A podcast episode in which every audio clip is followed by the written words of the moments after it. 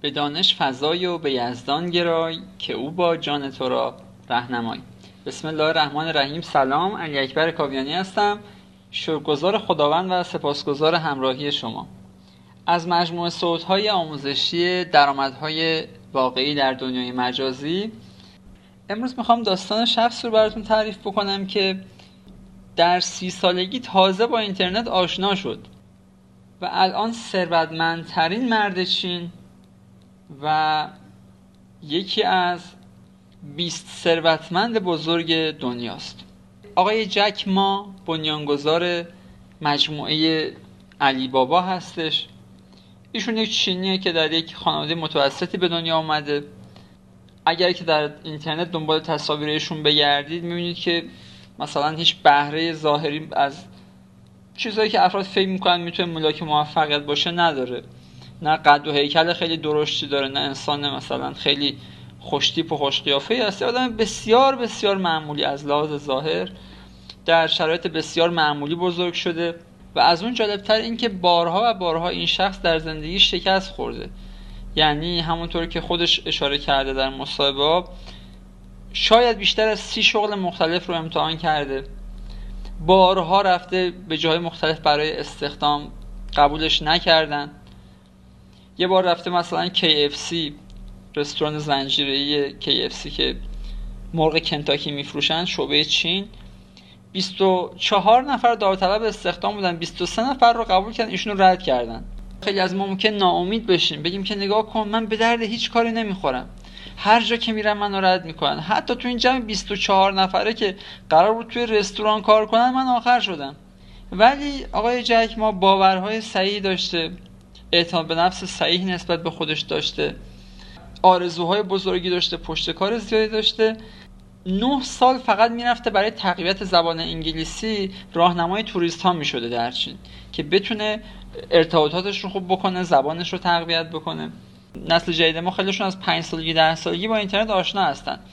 جک ما در سال 1995 یعنی زمانی که 31 سالش بوده اصلا تازه می‌فهمه که اینترنت چیه. و تا یه سفری که به آمریکا داشته میشینه پشت پای کامپیوتر رو یه سری لغات رو جستجو می‌کنه و می‌بینه هیچ خبری از چین در نتایج این جستجوها نیست. و این ایده در ذهنش شکل می‌گیره ما با این همه شرکت و پتانسیل و نیرویی که در چین داریم چرا نباید کالاهای زیادی رو که داریم بتونیم توی اینترنت عرضه بکنیم؟ و این ایده اولیه وبسایتش میشه. دنبال اسم خوب میگشته. و متوجه میشه که علی بابا اسمی است که تقریبا همه می‌شناسن چون داستان علی بابا و اون گنج و اون قار رو تقریبا همه می‌دونستن. از جهانگردان مختلف از افراد مختلف ملیت مختلف که سوال کرده دیده که تقریبا همه قصه علی بابا رو می‌شناسن و میره نام علی بابا دات کام رو ثبت می‌کنه. یه جمع ده 20 نفر از دوستانش رو متقاعد می‌کنه که سرمایه گذاری بکنن و علی بابا شروع به کار می‌کنه. در سایه تلاش های ایشون برنامه های موفقی که داره سیاست ها و استراتژی صحیحی که به کار برده در طی این 20 سال کار به جایی رسیده که در حال حاضر ایشون با حدود 46 میلیارد دلار ثروت در فرست 20 ثروتمند بزرگ دنیاست. شما حسابشو بکنید در کشور میلیاردی چین شخصی موفق ترین و مشهورترین شخص باشه. چقدر کار سخت و دشواری است در چنین فضای رقابتی. ایشون ثروتمندترین مرد چین هست. یکی از برترین کارآفرینای دنیا هست. شرکت علی بابا الان در وضعیتی قرار داره که حدود 500 میلیون نفر از این سایت خرید و استفاده می‌کنن. ایشون با همین شرکتش برای حدود 36 هزار نفر اشتغال ایجاد کرده با مجموعه علی بابا گروپ که ایجاد کرده. سخنرانیاش بسیار الهام بخشه نکاتی که راجع به تجارت میگه در سراسر جهان مورد توجه افراد کارآفرین هست. من توصیه می‌کنم که در اینترنت یه چرخی بزنید جستجوی بکنید. عبارت جکما داستان جکما موفقیت جکما این عبارت ها رو جستجو بکنید. داستان های مربوط به این شخص رو بخونید.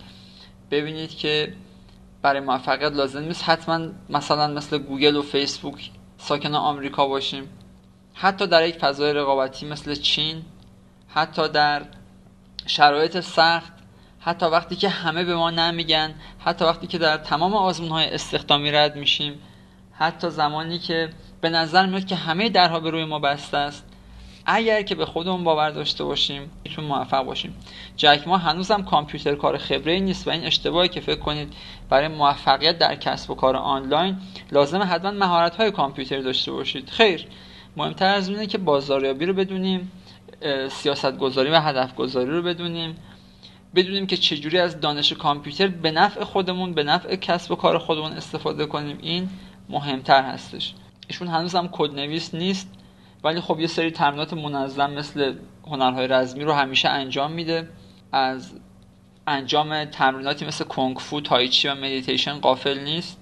آدم شوخ طبعیه مهارت بسیار زیادی در ایجاد ارتباط با دیگران ایجاد انگیزه در دیگران داره. به نوعی الهام بخش ما باشه که یک فردی ریزنقش به ظاهر ضعیف کسی که از صفر شروع کرده امکاناتی نداشته و حتی دانش کامپیوتری نداشته چطور موفق شده که جز 20 ثروتمند بزرگ جهان قرار بگیره. امیدوارم که هر کدوم از ما به دنبال پیدا کردن استعدادهای خودمون باشیم خودمون رو باور بکنیم. و بدونیم که درهای بسته لزوما معنای بدی ندارن.